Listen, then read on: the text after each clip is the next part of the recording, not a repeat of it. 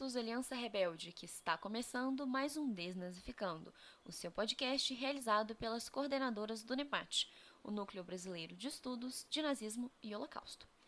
Aqui quem fala é a Ana Viana, e para reabrir os nossos trabalhos aqui no Desnazificando, né, porque, bom, a gente ficou sumida um tempinho, mas a gente ainda está por aqui, nós vamos começar com uma série especial de podcasts do nosso evento O Fardo dos Nossos Tempos, o Terceiro Reich em Perspectiva, que foi o terceiro evento organizado pelo NEPAT.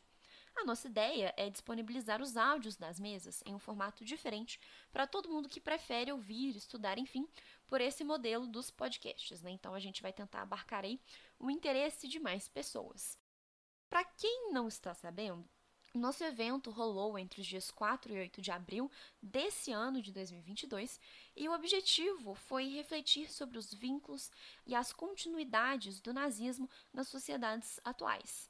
A gente deu uma atenção especial para o Brasil, olhando aí tanto para essas profundas raízes da ideologia por aqui, como também para as continuidades e o impacto muito atual desse passado e a gente também pensou sobre os desafios e as potencialidades de se pesquisar e ensinar sobre temas relacionados ao nazismo e ao Holocausto. É uma reflexão nossa de todo dia, né? Quem ouve a gente certamente já nos ouviu falar sobre isso, e que ganhou um foco especial no nosso evento, não só numa perspectiva brasileira, mas também latino-americana.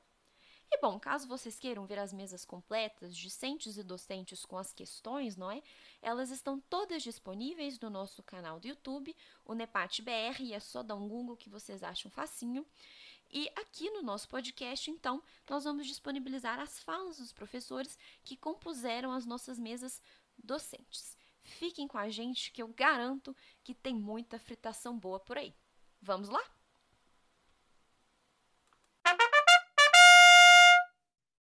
Good evening, all. My name is Barbara Deotti, and I coordinate the Brazilian Center for Nazism and Holocaust Studies, NEPACH. I am glad to welcome you all to this activity as part of the program of the academic event, The Burden of Our Times, the Third Reich in Perspective, taking place on the 4th to 8th of April 2022. Um, this is the third academic event organized by NEPACH, and the goal of this event is to reflect on the roots and repercussions of the Third Reich, especially regarding connections to present day Brazil. So without further ado, let's move on to the introduction and begin uh, the interview. However, uh, one last thing, uh, this interview is being pre-recorded for release at the event, which means we will not open for questions at the end. Well, today our guest is renowned professor Christopher Browning, one of the world's leading historians in the field of Nazism and Holocaust studies. Professor Browning is the Frank Porter Graham Professor Emeritus at the University of North Carolina at Chapel Hill. He has conducted extensive research on topics such as perpetrator behaviors and motives, Nazi Jewish policy, and policymaking in the implementation of the final solution, but also survivor testimonies and the history of ghettos and slave labor camps. Some of Professor Browning's most notable publications include Ordinary Men, Reserve Police Battalion 101, and the Final Solution in Poland, uh, Nazi policy, Jewish workers, German killers, the origins of the final solution, the evolution of Nazi Jewish policy, and remembering survival inside a Nazi slave labor camp. Um, so first of all, Professor Browning, I would like to thank you for accepting our, our invitation and being a part of this event. We are so honored to have you here. Uh, and to start off the interview, I would like to ask you to tell us a little bit about your academic trajectory as an introduction to the general public in Brazil who may not be familiar with your work. Um, we just touched on your published works and some general topics you have worked with, but we would like to hear from you. Okay, I'll try to do it very briefly then. Uh, I actually began my graduate studies working in French history, uh, but uh, then read Raoul Hilberg's book, The Destruction of the European Jews, sort of the first major scholarly overview of uh, the final solution. Uh, and uh, it fascinated me, and I went to, to, my PhD advisor and said I would like to shift my fields uh, and, and work in this. And we discussed what I might do. I explained the topic that I would like for my dissertation, a study of the so-called Jewish desk of the German Foreign Office that was the liaison to Eichmann and the SS. And his reply was, well, that's a very good dissertation topic, but you should keep in mind that has no professional future. Now, in 1970, uh, there were no courses taught on the Holocaust in any American university. Uh, there were no journals to publish in, except Yad Vashem Studies in Jerusalem was the only journal devoted to this topic in the world. Uh, no conferences deliver papers. Uh, it didn't exist as an academic topic. Uh, but my advisor then said, if that's what you really want to do, it, you should do it anyway, because you should do what you're truly interested in. Uh, and uh, things changed very rapidly starting in the late 70s, early 80s, uh, became increasingly clear.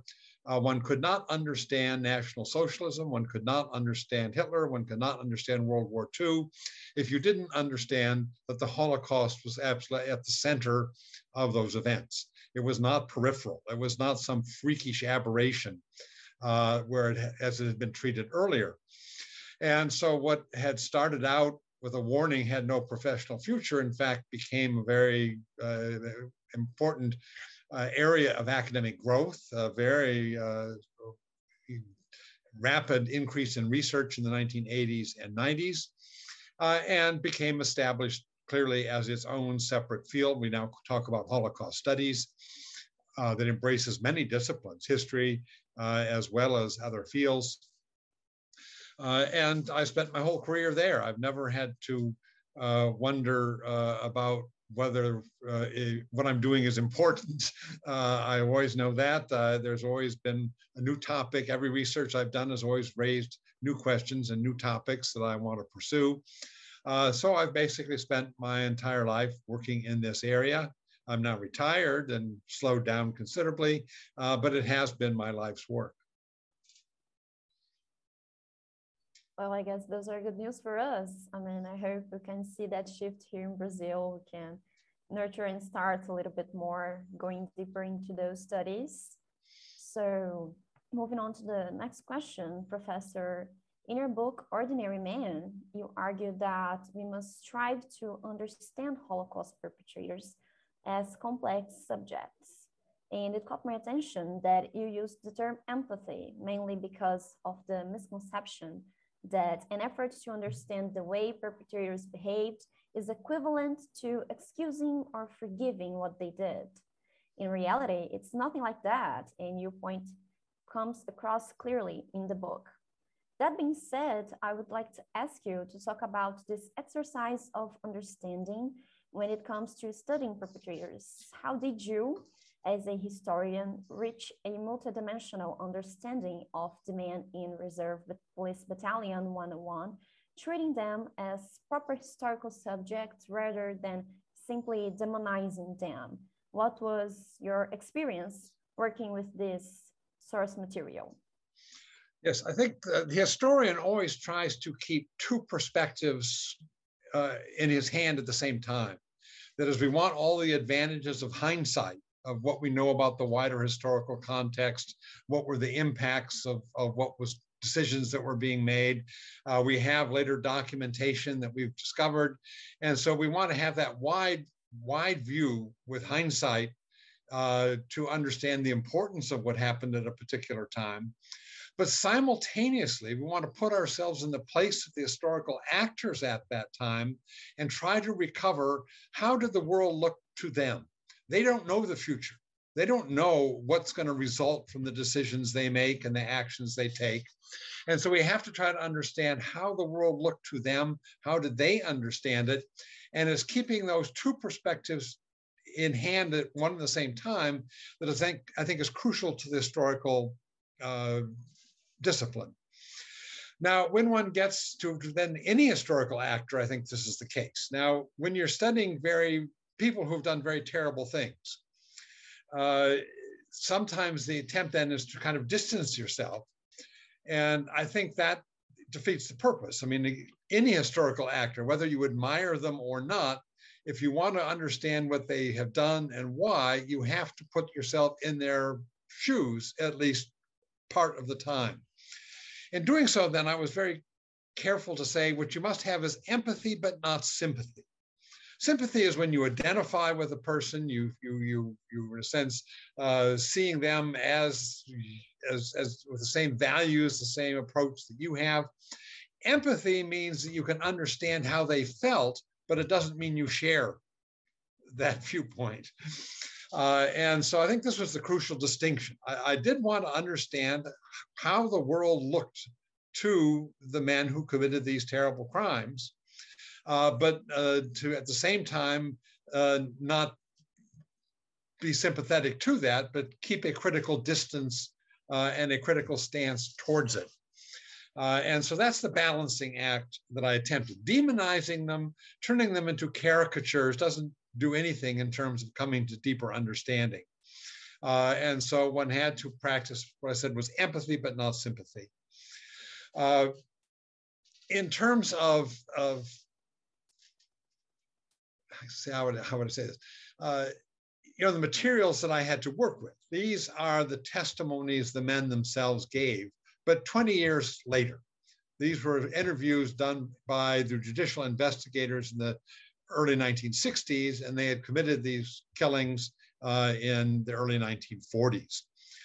Uh, so on the one hand, you have all the problems of, of human memory, uh, which any witness talking about what they've done 20 years earlier are subject to. We reinvent who we are. We reframe what we did in a way that is satisfying to how we want people to see us now, not how we actually saw ourselves then. And those are common to any kind of historical witnesses. But in this case, of course, you also had the judicial factor. These people were being investigated as potential criminals. So clearly they had to be very guarded about what they said. And in particular, in German law, there was a distinction between a man who is a perpetrator, uh, a criminal, and a person who was a mere accessory. And in German, an accessory is someone who helps the commission of the crime, but did not share or identify with the criminal act.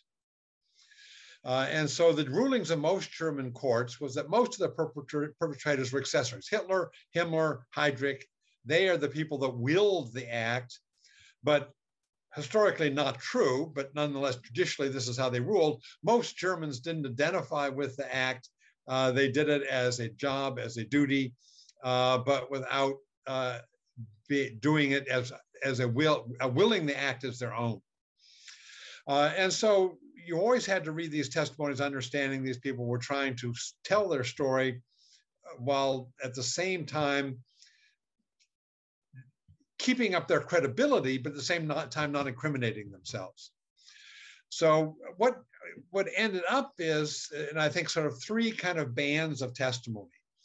Uh, some of the men just totally lied very obviously the most incriminated usually just denied everything and you couldn't believe a word they said none of it was at all credible some of the men told such graphic self-incriminating testimonies that there was absolutely no doubt they were telling the truth. No one is making up terrible stories about themselves and incriminating themselves falsely. But the broadest group of people who would would in a sense tell most of the truth most of the time but not all of the truth all of the time. They would tell the truth about what the battalion did even if they didn't tell all of the truth about what they individually had done so this could be very valuable testimony in terms of understanding the dynamics of the behavior of the battalion even if these people didn't confess to the actual personal crimes they themselves had committed as individuals now, for the historian, that's terribly valuable testimony.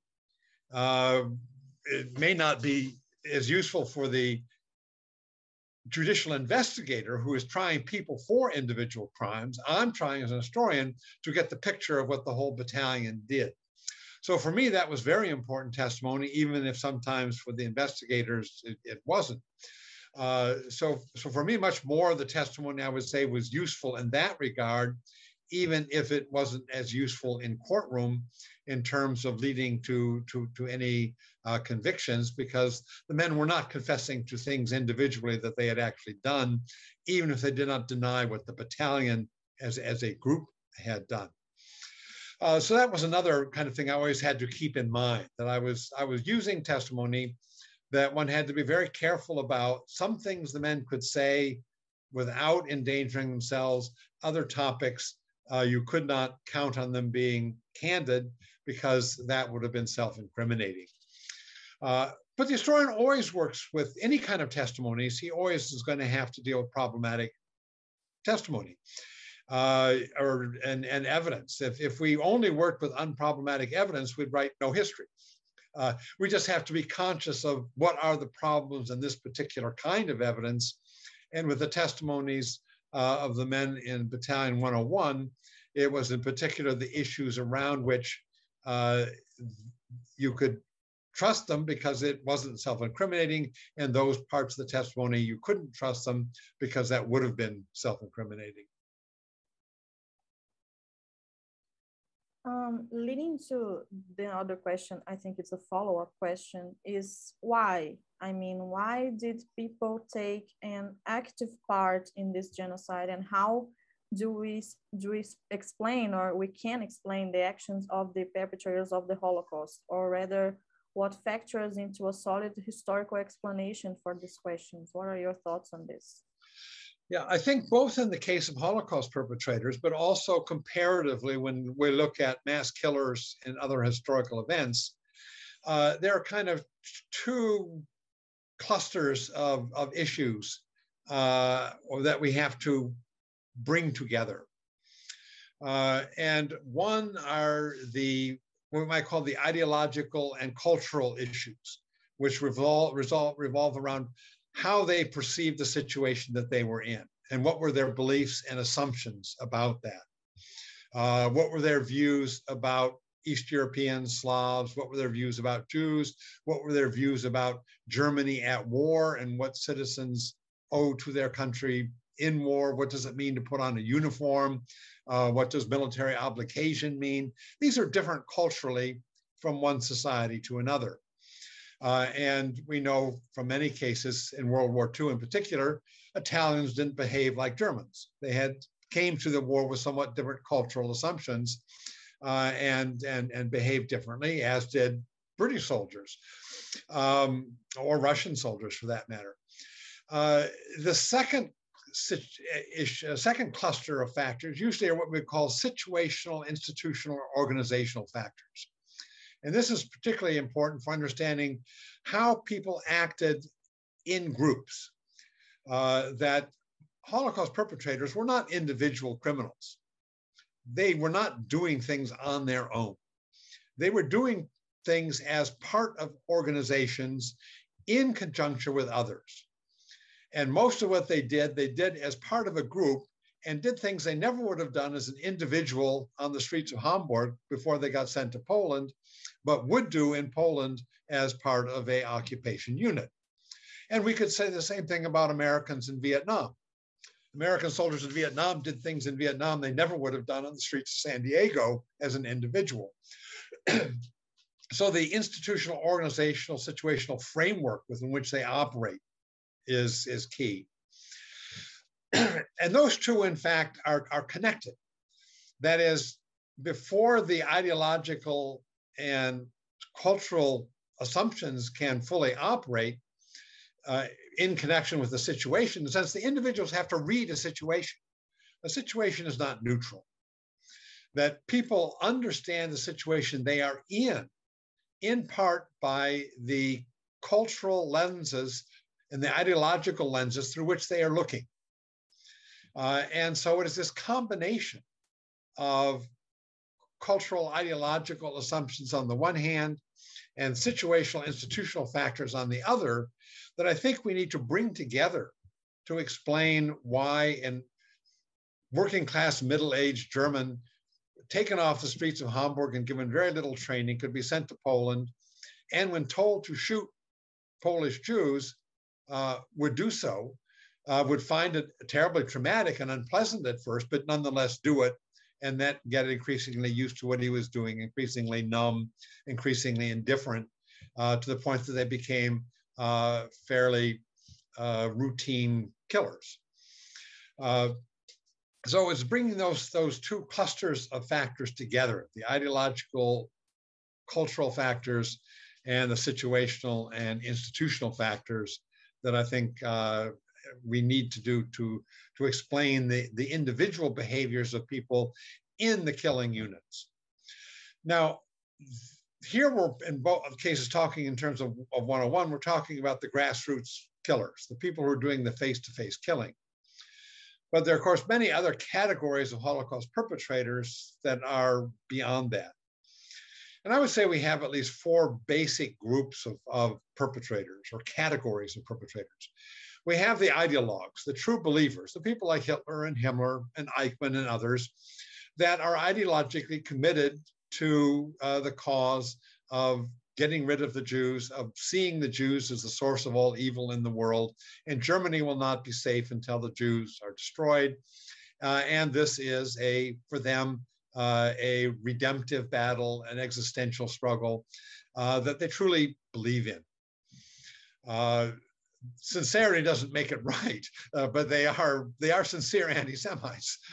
Uh, uh, secondly, you have people that I would call the the experts, those that are crucial for any modern society to make it function well. The officers in the army that conquered the territories that had the Jews that they were going to kill uh, the industrialists that created the war machine that armed the soldiers. Uh, people like Albert Speer, the classic so-called claim to be apolitical expert, uh, who basically ran Hitler's war economy in the last couple of years of the war, including millions and millions of slave laborers who were brought back to Germany and in terrible conditions are harnessed to the war effort, enslaved over 10 million people in Europe. Uh, they claimed after the war almost uniformly, oh, I was apolitical. I was just serving my government in, in wartime.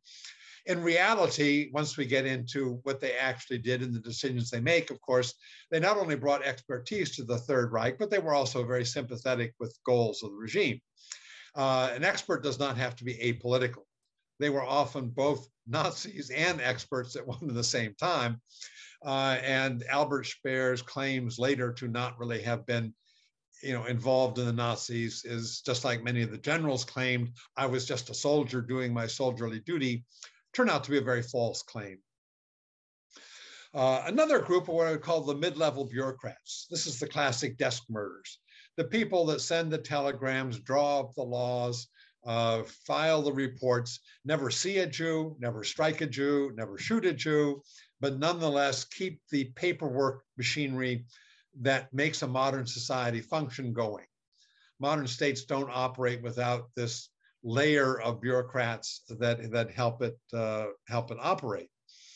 Uh, and as Raoul Hilberg was the first one to emphasize, is the Holocaust final solution was an administrative bureaucratic process. That's why it could be so thorough. Why it wasn't just a riot you send people out on a pogrom, on a riot, and it burns itself out in two days. If you want to kill six million people year after year, you need a bureaucratic administrative organization that turns all of this into a process. And so the middle echelon bureaucrats, such as the people I studied in the Foreign Office, the Jewish desk of the Foreign Office, uh, were very crucial. Uh, and they too, after the war, would often claim I was just doing my prescribed job. Uh, but in reality, they were problem solvers. They had the, the, the, the, the laws that they drew up or the, the programs they initiated were in response to problems, uh, to overcome obstacles, to make sure that the killing could continue. So the fact that they didn't actually shoot anybody personally uh, doesn't mean they didn't commit murder they in fact solved all of the problems that enabled others to do the shooting and continue to do the shooting. Uh, so they were desk murderers. That's uh, that's not an inadequate term, and uh, that they brought considerable initiative uh, and pride to their job. At the time they were doing it, they couldn't help but brag about how important they were. After the war, they of course all claimed to be little cogs in the machine and little nobodies at their desk uh, that uh, didn't do anything at all. Uh, but while it was happening, of course, uh, they were quite willing to boast about uh, how important they were in the process. So the ideologues, the experts, the, the, the, desk murderers, and the grassroots killers are sort of the four basic categories I think that we have to work with when we're talking about Holocaust perpetrators. Uh, I think I have another question that's uh, regarding to what you just mentioned. That how do you see uh, the differences in the narrative when it comes to the police battalion, since they uh, responded to this like I, a lot of years later uh, when regarding, for instance, of Albert Speer, who said what he said when he was in Nuremberg soon after the, the World War ended. Uh, and this is a very interesting question for me, especially because I researched the, the Nuremberg trials and I researched what the Nazis said about themselves in the Nuremberg trials. So I was wondering, how do you see these differences in this time frame? I mean, soon after the war and a few years later? Uh, yeah, uh, in terms of the uh, the initial trials, of course, they're trying the big leaders. Uh, you have the, the quote major war criminals, uh, and so they are people who are dealing with policy decision making, not with actual implementation. Uh, and then when you get to the 1960s and 70s, you have German trials of the people who actually carried out the killing. So you have the Auschwitz trial, the Treblinka trial, uh, and the Reserve Police Battalion 101 trial, the Einsatzgruppen uh, were both tried at Nuremberg, but those were the officers. And then later, uh, other members were discovered and they're tried in Germany. Uh, so you're moving down, in a sense, the ladder to less senior people often in the later trials and people who are closer to the actual commission of the crime. Uh, and so you get in the testimonies in the German trials, uh, much more description about what actually took place, because these people were actually there. Uh, it's the commandant of Treblinka uh, or the commander of Einsatzgruppe 4 or Einsatzkommando 4A or something like that. While at Nuremberg, if you're talking to Ribbentrop uh, or to uh, Goering, they, of course, are way at the top, sitting in their offices in Berlin. So you get a very much more close-up picture uh, and much more focus on the Holocaust. At Nuremberg, uh, they were still also not quite clear about how the Holocaust fit into all of this. That's why they use the term war crimes, not the Holocaust. And so the war crimes are crimes against humanity, the fourth count.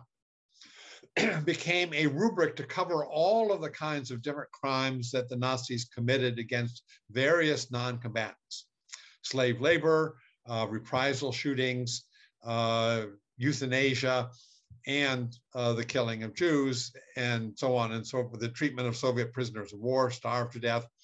All of these came under this broad topic crimes against humanity. In the later trials, as we historically began to understand the distinctive nature of one of the German mass killing programs, the final solution, as being different and distinct from, from others. We could sort them out. Uh, and we began to understand how central the final solution was, how much bigger it was to some of the other programs, uh, how much uh, more lethal in terms of body count uh, it was in terms of numbers of victims.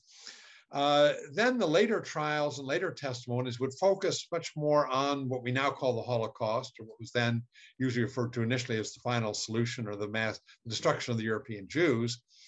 Uh, that had much more focus than it did at Nuremberg.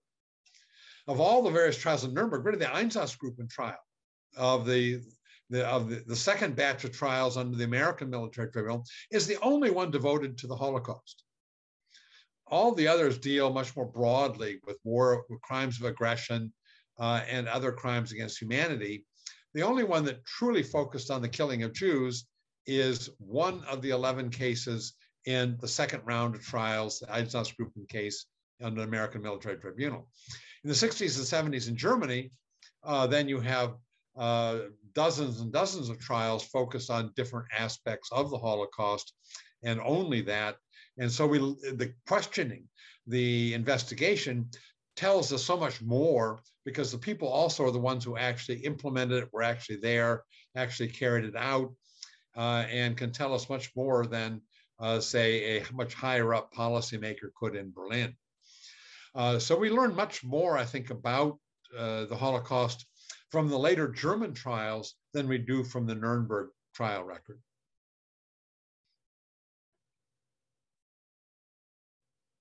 The concerns are very different, I believe. Um, Maria is the expert here in Nuremberg, but that's a little bit what I get because I study Alfred Rosenberg, so yeah. he was there, right? And yeah. but I think your analysis is brilliant. It's exactly that when we look to other trials, we get a lot, a lot more of this feeling, this concern with the Holocaust than in this first moment of the Nuremberg trials, right? I think that's really accurate. So um, moving on, we can talk a little bit about sources now, because Professor, you have this ample experience working with testimonial sources, right? And additionally, you have worked with both the testimonies of perpetrators and the victims. So your book on Isterakovice, I'm sorry if I didn't say that correctly, but let's give it a shot. Uh, yeah, it's uh, Polish is very difficult. yeah, so I mean, we're trying German, but Polish is a little bit further. So, hmm. but well, so the book is based primarily on the oral testimonies of Holocaust survivors, right? And in what aspects was the work with the sources distinct and in what aspects was it similar aside from the obvious, for example, in terms of methodology, working with oral sources, the areas of memory, memory and other aspects you would like to highlight? Yeah, I mean, there's two distinct things about the perpetrator testimony one always must keep in mind. First, it's almost never voluntary. It's because they're in a judicial setting where they have to testify. And as I earlier said, there are certain aspects of their testimony one can't trust because they're always denying that they acted out of race hatred or one of the things that would turn them from an accessory into an actual perpetrator and get them a much higher sentence. Uh, in terms of survivor testimony, uh, it changes in a sense over time in terms of how willing people were to talk. In, in, the very first years after the war, from 45 to 48, we had a small amount of, of survivor testimony, uh, some of it very vivid and very detailed, uh, some of it very perfunctory. They simply said, I was in this camp, this camp, this camp, uh, and they're giving a kind of an itinerary, but no, no detail at all. And then they go silent. And survivors were talking to one another but they weren't talking to people on the outside because people on the outside weren't interested in hearing anymore. Uh, and so uh, it was difficult, for instance, um, uh, you know, for people to get memoirs published, or uh, and then they just they just understood society expected them to move on and start a new life. They didn't want to keep hearing these stories. So survivors together would talk nonstop about their memories, but they wouldn't share that with the wider wider world. Uh, then the 1960s, you get the German trials and you get survivors invited to come and testify. And German investigators would go all around the world to Israel, Australia, the US, Canada, meet with survivors and, uh, and, uh, and interview them. So we had this second batch of testimony uh, that came in the 60s, but this was testimony of, that was focused on the perpetrators themselves the survivors weren't ta- asked to talk about their whole experience, their life story, uh, their subjective feelings. Uh, they were asked, Do you remember who the policemen were in this town? Do you remember what any of them did? In particular, was anything in terms of gratuitous cruelty that would have been able for us in court to prove that uh, they were uh, not just accessories, but actually willed what they did. They chose to be more terrible than they had to be. Uh, and so they were asking survivors about German individuals, not about the totality of the survivor experience, or the, much less the victim experience. Uh, and then there was silence again. And then starting in the 1980s, uh, there were projects finally to begin to videotape survivor testimony. And this started uh, in, in the US in a couple of cities. and there were these small clusters of, of these collections being built, like the uh, uh, Fortunoff Archive in Yale became the main repository for this. And then when they were designing the Holocaust Museum, even before it opened in 1993, uh, they had a oral branch of the planned archive, which began to take testimonies. So when it opened, there would be a collection of survivor testimonies on videotape there. But the big breakthrough came with Schindler's List, uh, the movie. And after which Steven Spielberg donated a big lot of money to create a large interview project, which became the uh, visual history, visual archive of the Holocaust, the Shoah Foundation, which in the late 1990s took over 50,000 interviews. So the number of survivor testimonies just exploded exponentially. Uh, and uh, others then also did this too, but, but that was the, the huge gain. Uh, when I first came to the topic of the Starachowice labor camps, I, I, I came to that topic in the late 80s. fortunately, I didn't begin researching it then because I was writing Ordinary Men and, and Origins of the Final Solution. When I got back to it in the late 90s, the number of testimonies I could find of people from the camp had more than doubled in 10 years. Uh, a whole new base of the, of the of the visual history archive testimonies then uh, gave me you know, practically double the number that I had avail- if, available if I had worked on this only earlier. Uh, and so what characterized them then is one that these were late testimonies. Now we're talking about people who are giving testimonies when they're, if they were teenagers in the camp, they were now in their 70s. And of course, the Germans that I interviewed, that I didn't interview, but the, the courts interviewed in the 60s, this was 20 years after the event. Now we're talking about 50 years after the event. Uh, so much more distance has taken place. Uh, memories have, have, frayed a bit, uh, but they're willing now interested in talking. Now, after years of basically silence, they want to talk. That's very different than a perpetrator who doesn't want to talk. They want to talk. Uh, and so, so obviously that's a key difference is that they're volunteering, they're eager now, uh, and uh, they're being filmed and they don't have to be uh, subpoenaed and brought into a, a, a court interrogation. In terms of continuity, I, what I was surprised about is, is, in fact, between the early testimonies in the 1960s testimonies and this huge band of testimonies in the 1990s, how much continuity there was. I thought that things would change a great deal. Uh, the, the testimonies would become distorted uh, and would be less and less reliable. Well, they're less reliable in terms of detail. Obviously, details fade, but the basic story is quite consistent. Uh, and that uh, what comes out in the 90s generally confirms what the earlier ones had said. And in some cases, uh, now are willing to talk about sensitive topics that they weren't earlier. There are lots of things in the late testimonies that had been kind of taboo that now people can talk about and feel freer to talk about. Uh, and so, uh, in that case, late testimonies can be more revealing on some topics than than earlier. Uh, so I was I was uh, I would say also one other thing. In the early testimonies, these people who are getting out of Europe and coming to the U.S. or coming to Israel were simply referred to as DPs, displaced persons. They're refugees. And of course, alongside them were many other refugees from Europe, including all sorts of East European collaborators of the Nazis that had fled to Germany and then denied they had been collaborators and fled to the United States and Canada uh, because they were always one step ahead of the Red Army, which would have sent them to the Gulag if they had ever been caught. Uh, and they're all grouped together. They're all just displaced persons, victims of the war. Uh, by 18, 1980s and 1990s, being a Holocaust survivor was now something different. Now that we had a sense of Holocaust consciousness, being a Holocaust survivor was somebody who had had a very different and special experience, somebody who could tell us things that no one else could. They're not lumped together with the other refugees. And they also feel more empowered.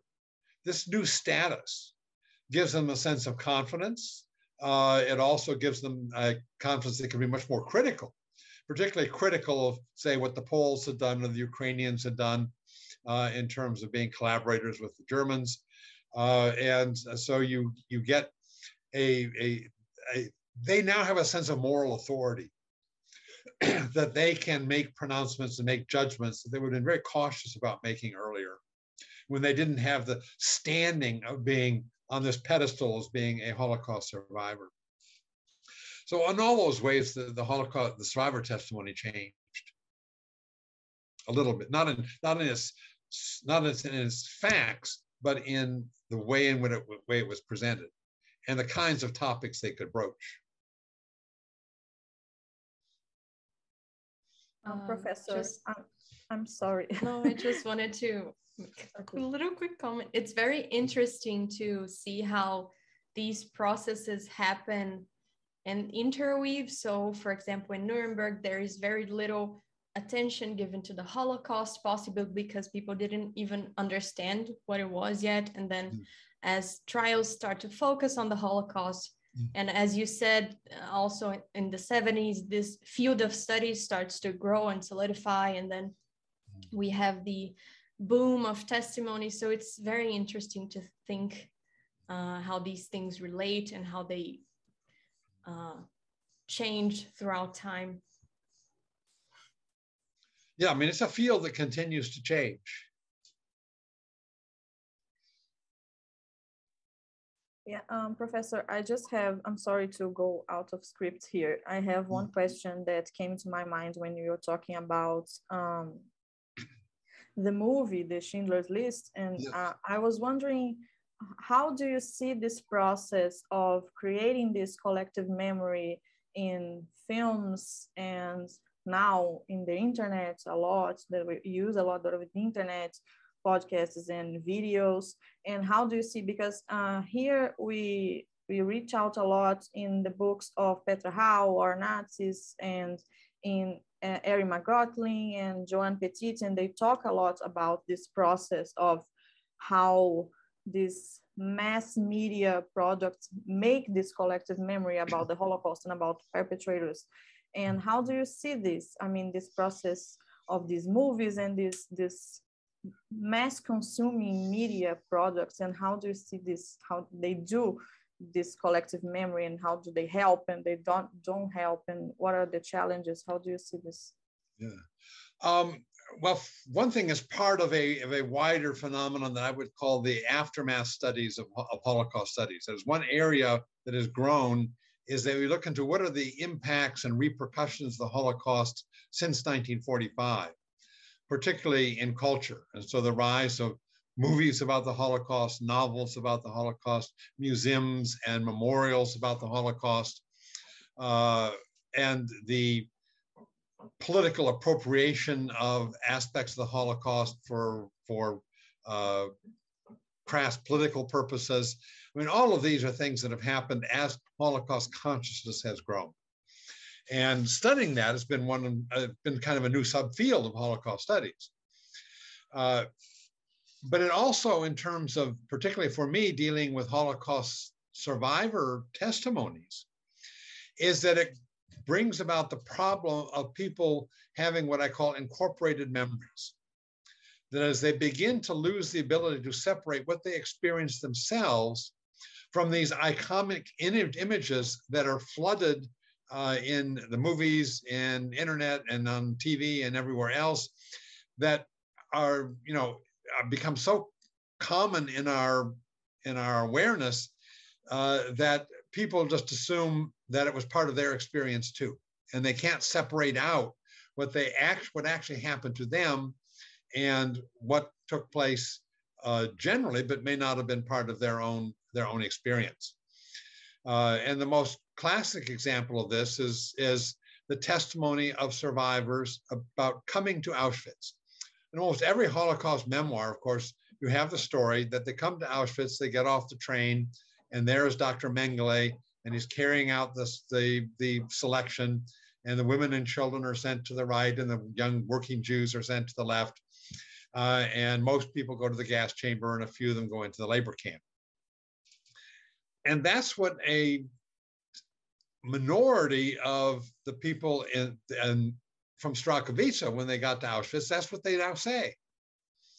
Uh, and they, they believe it. They think this was their experience. In reality, it was a transfer from one labor camp into another, and they didn't have a selection on the ramp.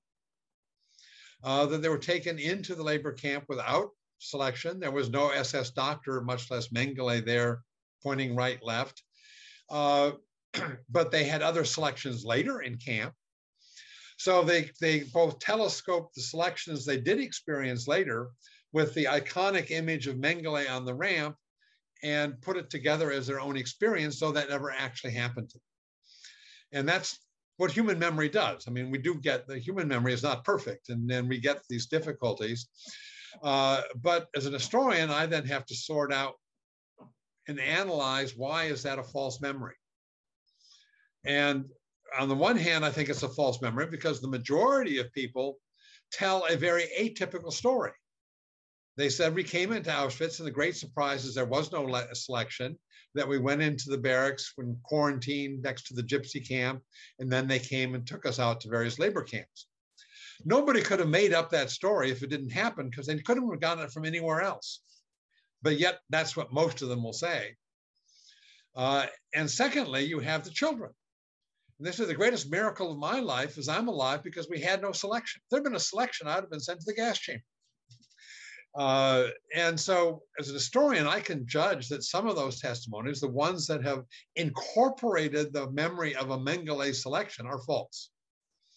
Uh, but it does, of course, to the survivors whose accounts I don't believe, that's not very comfortable. Uh, you know, I'm telling them their, their memories are wrong. Uh, and uh, so uh, it, it is a, puts me in a position. I wasn't there, and yet I'm telling them, you don't know what you're talking about. Uh, I'm making judgments about the frailty of your memory.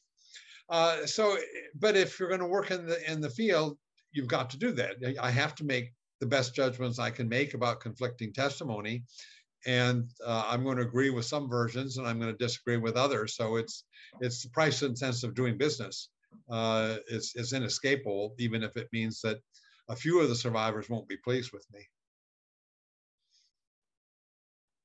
Um, I will also go briefly off script because I want to ask um, do you think it was easier to, at least in the beginning, to make these critical judgments about the testimonies of the perpetrators, both because there wasn't this notion of, oh, they are that this moral authority that there is with the testimonies of the survivors and also because of the juridical context then like was it easier to make this judgment with the testimonies of the perpetrators than with the testimony of the survivors or do you think at that point it was you were experienced enough with working with oral sources to not yeah. be a problem uh, well i guess perhaps the main difference, of course, with the perpetrators, I'm always reading the written testimonies that they gave to judicial authorities.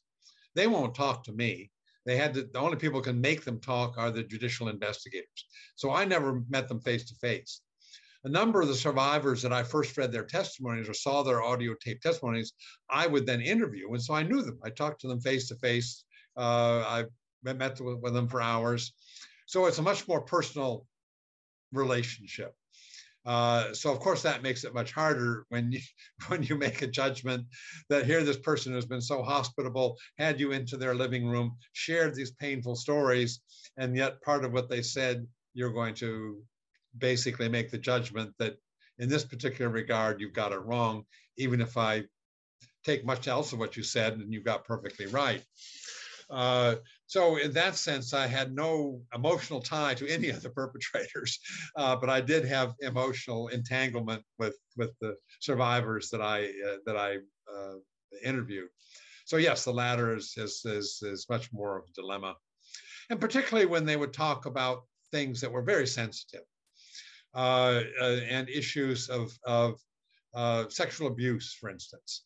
Uh, how, if I get various stories, how much do I go into about, yes, it happened in this way, but I'm not going to name certain names because those people are still alive. I don't know what they've told the rest of their family. I don't know uh, whether this is uh, something, I don't have a right to share that, even if I will share the historical fact that it happened. I have to be very careful about what impact that might have on individuals. So I have to engage in a certain degree of censorship uh, and, and be very careful I don't harm people who've been giving me testimony and or or friends of them that they've been talking about. So that's a, another element in, in terms of the survivor testimony. I didn't have to worry, that, that, that was never a factor in reading the perpetrator testimonies. Uh, and if I exposed uh, their falsehoods, all the better. Thank you. That that was a very interesting aspect to hear about. Um, so we are now re sadly reaching the end of our interview. Uh, and we thought to ask some more lighthearted questions so that we could end on a more positive note within the realm of possibility when talking about these subjects. But the first question that I have is uh, what have you been reading recently? And uh, do you have any research or recent publications that caught your eye? Do you have any recommendations for us? Uh, we would love to know. Uh, well, recently I've been reading a book uh, called the uh, the Hare with the Amber Eyes, which is the story of a uh, Jewish family from Odessa in the middle of the 19th century, up until the man who's writing it, who was a ceramicist in England. Uh, so it's about six generations of a Jewish family that goes all the way from being grain dealers in Odessa uh, through Paris to Vienna to being refugees in World War II uh, and uh, a main character ends up in Japan. And the story revolves around a particular art collection that the second generation, as wealthy banking Jews in Paris, collected a, a set of Japanese sculptures and how this passes from one generation to the next, including escaping Nazi confiscation during World War II because the maid hid them and gives them to one of the survivors after the war. So it, it was a, a, fascinating story uh, of a of a man who was not a professional historian, but an amateur historian doing his own family history, revolving around the passage of this art collection from one generation in the family to another. It just shows what an extraordinary change that these generations in this family undergo from Odessa uh, through Paris and Vienna, uh, through the war, and, and then into the post post-war decade. So uh, I thought it was a fascinating book and, and enjoyed it very much. I have that one. We're going to make an indication next month in our social networks. It's going to be Professor Christopher Browning read it, guys. So you have to read it too. I'm going to start today. After after this note, I have to read it now. Indeed, yes, I recommend it highly.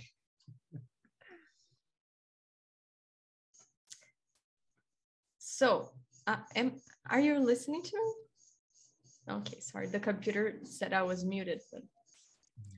Uh, so to end the interview, our very last question is, do you have any advice for young researchers who are starting to work on this field or are interested in the history of Nazi Germany and Holocaust studies? Um, this is of personal interest because all of us are still postgraduate uh, graduate students. So we would love to hear what you have to say. Uh, well, I guess above all, follow your interests. Uh, that's what my advisor led me to uh, when I first started. Uh, that uh, basically he encouraged me to uh, to do this topic, even at the time it was not considered even a legitimate academic topic. and so, above all, follow your passion. Do what you're pursue what you're interested in, because ultimately that's very crucial to the quality of the work it takes a passionate interest uh, because it's it is hard work. It takes a lot of time, uh, and if you're not devoted to it, then it, it doesn't come out. Uh, in terms of, of areas, uh, I don't predict where the field is going because it's changed course in so many ways. But it does seem to me, at least at the moment, the, the areas of growth, one is what I call aftermath studies. Uh, what, what, how has the Holocaust impacted basically life since 1945? Uh, another is uh, the, the shift to focus on, on Eastern Europe, to get away from what, when I first started, this is a story of Germans and Jews. Uh, and now we understand it's a story uh, that involved all of Europe and populations in every country in Europe. And most of the Jewish victims lived in Eastern Europe. And so it's a story of Ukrainians and Russians and Poles and Jews and Germans in some town in the Ukraine. It's a story of Lithuanians uh, and Russians and Germans and Jews in Lithuania, uh, or it's a story of Hungarians and Romanians and Jews and Germans uh, in Transylvania between Hungary and Romania, uh, that it is much more than a story of just Germans and Jews. And what happened locally in each case depends upon what is usually a four or five cornered ethnic relationship. Uh, and these ethnic relationships changed dramatically and in most cases deteriorated dramatically uh, with the collapse of the multinational empires at the end of World War I. And by the time the Germans arrived in 1941, they just kind of lit a match and threw it on a bonfire and it exploded. Uh, that uh, the collection of combustible material uh, was piling up between 1919 and 1941. And uh, the Germans, in many cases, uh, could light that fire, uh, cause that explosion very easily by the time they're the last actor on the scene, but that it is what happened before that. Explains why this could take on such ferocity. And I think another area that people are getting increasingly interested in is what we call the bystanders, the people that were neither the victims or the direct perpetrators, uh, but they were parasites and profiteers uh, on what happened to the Jews, particularly in terms of getting Jewish property, uh, or they were uh, indifferent and, and simply went about their lives in various ways uh, while neighbors disappeared. Uh, so that's another area I think that we're beginning to be more sensitive about in terms of trying to find sources for that. Up until now, of course, the initial sources came mainly from the perpetrators, the German records. And then we had sources that dealt with, of course, Jewish, uh, uh, the victims. And so it was Jewish testimonies, Jewish diaries, Jewish letters. Uh, these other things are harder because you have to get into, into uh, topics uh, that require languages that are very, very difficult to obtain. Uh, and the sources are not been collected systematically. So it's become uh, increasingly uh, a challenge uh, to get into those fields. But that's certainly where I, I would say the, the pioneering work is being done today.